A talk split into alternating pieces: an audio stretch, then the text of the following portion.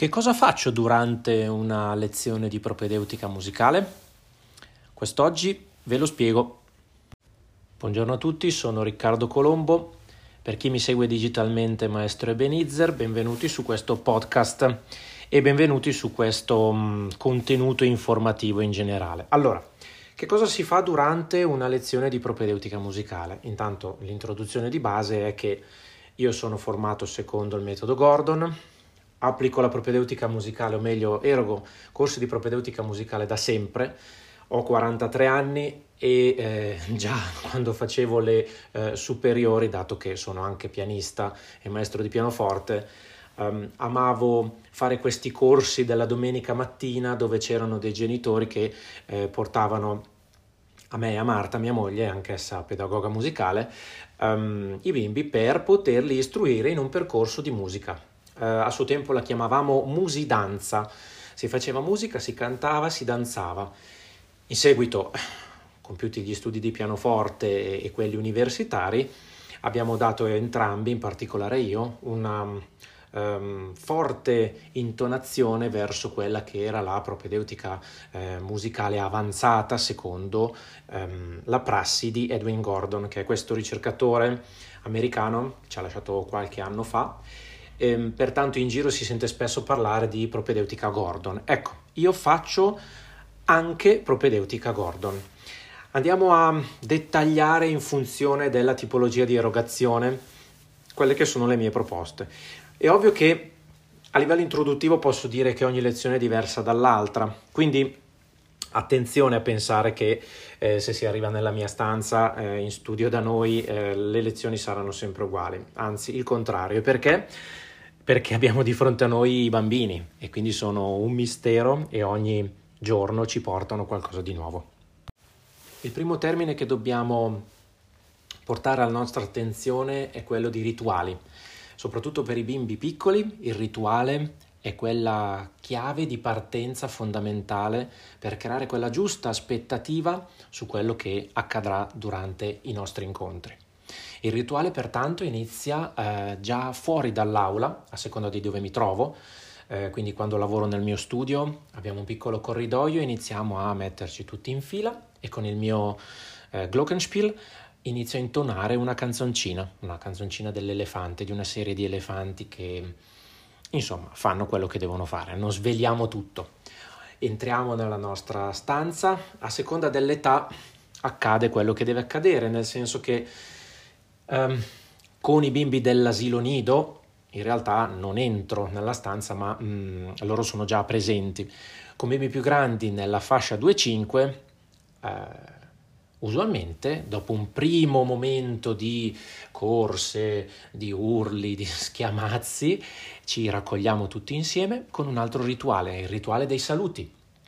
E quindi se si tratta di bimbi nuovi li introduciamo attraverso un piccolo gioco con la palla o anche solamente con una canzoncina. Una volta che ci siamo salutati tutti e che abbiamo capito il nostro nome, ehm, iniziamo con altri rituali. A seconda del periodo dell'anno, se è inverno, ci scalderemo le mani con una canzoncina, oppure inizieremo già a lallare e a cantare. Il tutto attraverso quella che è la prassi Gordon, ovvero fornendo materiali vari, anche complessi e um, brevi. Quindi la brevità, la complessità e la varietà uh, sono tre ambiti fondamentali eh, volti a creare appunto un tesoro, un bagaglio di informazioni per i nostri bimbi che eh, poi pian piano, a seconda del loro processo di sviluppo musicale, riusciranno anche a restituirmi. Questo è un punto fondamentale che va eh, declinato.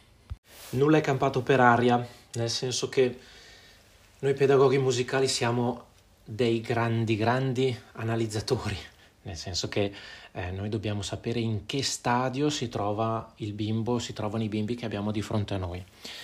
Um, sorrido quando sento delle giovani colleghe, giovani colleghi che dicono che fanno propedeutica musicale attraverso ehm, stimolazioni musicali e presentando questo e quello. Allora bisogna essere sempre molto seri, quando si fanno queste cose bisogna studiare, eh, non ci si deve improvvisare, bisogna avere esperienza nell'insegnamento, anche in quello frontale anche se ovviamente con i piccoli eh, noi eroghiamo quella che è una sorta di guida informale. Noi eh, siamo musica, noi non è che cantiamo musica, ma di fronte ai bimbi, soprattutto i più piccoli, noi siamo musica. Quindi noi, mh, mm, eh, come dire, somministriamo una serie di canti eh, senza parole principalmente e vogliamo creare in loro un bagaglio di acculturamento musicale eh, per renderli poi nella condizione più avanti di poter ehm, eh, concepire e ehm, avere di fronte a loro quello che è una cassetta degli attrezzi chiamata audiation. Che cos'è l'audiation? L'audiation in americano viene tradotta in italiano con il senso musicale. Quindi creiamo armonia, creiamo eh, in questi bimbi un sostrato di armonia eh, non in senso musicale, ma proprio per quello che è un processo di crescita armonico. Proviamo a pensare se un bambino non ehm, ascoltasse musica per, fino ai primi 3-4 anni, è un disastro. Questo bimbo non riuscirebbe ad avere un'intonazione vocale, a, a cantare, non riuscirebbe a esprimersi anche solo con il moaning, quindi eh, solamente con la bocca chiusa. Eh, sarebbe un grande problema. E pertanto Edwin Gordon ci dice iniziate a somministrare musica sin dalla tenera età che deve essere ovviamente non la musica del supermercato, non la musica del centro commerciale. Quindi quello che faccio è portare tantissime canzoncine senza parole. Allora, perché senza parole? Questo tema è importante. Eh, se noi portiamo tanta musica cantata, è come se noi eh, stessimo erogando del materiale, noi invece siamo musica e quindi distogliere l'attenzione del bimbo dalla musica tramite parole, tramite anche solamente una canzoncina che può essere il chiccolino eh, oppure mh, mm, la canzone del cuculo, eccetera, tende a distrarli, quindi a portarli all'interno di un processo um, intuitivo di significato. Ora bisogna fare una precisazione. Io porto anche musica con parole. Porto musica con parole perché eh, all'interno dei 45 minuti, 30-45 minuti a seconda di dove mi trovo a lavorare, um, i bimbi hanno bisogno anche di essere eh, intrattenuti e di essere interessati. Uh, usualmente un incontro standard, secondo quello che è il metodo Gordon, non deve durare più di mezz'ora Ehm, nei nostri incontri io porto uh, una durata della lezione di 45 minuti. Perché? Perché all'interno di essa c'è anche tanto gioco, c'è danza, c'è movimento, c'è gioco, c'è interazione e i bambini mano a mano che questi rituali vengono mantenuti eh, già i giorni precedenti all'arrivo del venerdì iniziano a chiedere ai loro genitori quando si va a fare musica. Questo lo reputo importante anche per eh, non mostrare il mio integralismo nei confronti di un metodo piuttosto che in un altro. Eh, tutto promana sempre dall'esperienza. Ci muoviamo tanto e poi ogni tanto accade il miracolo, nel senso che a seconda dell'età dei bimbi che mi trovo davanti um, e a seconda dello stadio di um, maturazione, eh, secondo quello che è la, la prassi Gordon, inizieranno a scambiare con me eh, delle informazioni. Da qui partirà quello che è la, eh, la gestione dei pattern solo, sonori, quindi educarli mano a mano a sentire ritmica diversa, ritmi diversi. Eh, secondo quella che è la sintassi musicale. Adesso non la voglio fare troppo, troppo difficile, ehm, però queste sono le nostre, le nostre lezioni, ormai da anni hanno preso negli ultimi tre anni la denominazione di musica sin da piccoli, ehm, siete presenti, ho visto che eh, mi avete contattato tramite il sito, chi di voi l'ha fatto, pertanto eh, www.musicasindapiccoli all'interno eh, ci sono anche i link per il podcast in generale con altre informazioni. Più prettamente eh, musicali e culturali su quello che è l'approccio mio eh, tramite il metodo di Edwin Gordon.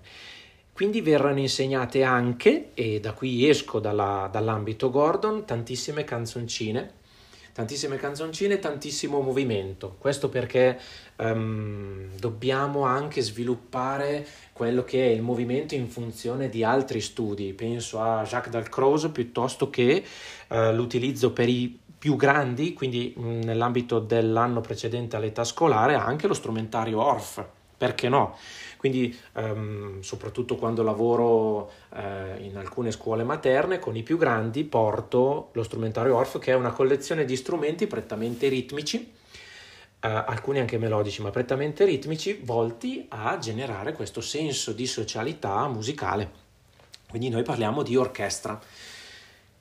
Anche in questi incontri ogni tanto porto degli strumentini, all'interno dell'aula vi è un pianoforte, Um, ogni 2-3 mesi organizzo un concerto eh, 03, lo che si chiama um, usualmente, in realtà è un concerto 05, cioè aperto dai genitori fino ai bimbi in età prescolare, dove io e un collega eh, suoniamo per loro e li portiamo in questo nuovo mondo che è la musica strumentale.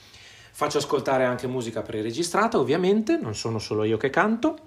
Ehm, penso di aver detto tutto. Usualmente um, nelle eh, lezioni servono alcune indicazioni di base che vengo a dettagliare adesso. Chiedo sempre di eh, portare calzine antiscivolo. Il pavimento è in un ottimo linoleum ehm, arancione, quindi la stanza è bellissima, è ariosa ed è eh, sempre molto, molto accogliente e calda eh, portare calzine antiscivolo per evitare appunto di scivolare. Pertanto non babucce che, che, si usano in casa senza la plastichetta sotto, perché quelle sono babucce che scaldano i piedi ma purtroppo fanno scivolare. Um, inoltre abbigliamento comodo per le prime lezioni a seconda poi della tipologia di erogazione. Adesso parliamo eh, della parte eh, della proposta 3-5, 2-5. Eh, I genitori possono entrare le prime volte anche se è consigliabile per il proseguo delle lezioni che i genitori rimangano in sala d'attesa. Diverso invece per la proposta 02, dove necessariamente ehm, qui stiamo proprio parlando di somministrazione della musica, quindi non, io mi muovo ma i bimbi sono assolutamente fermi, tranquilli e ascoltano la musica. Cazzine antiscivolo, eh, all'interno della sede in via Stadio 38 c'è appunto l'entrata con un disimpegno, c'è uno spogliatoio, ci sono i servizi e tutto a disposizione ehm, al piano. Per ulteriori informazioni contattatemi, lascio il numero di telefono 338 715 8809. Grazie.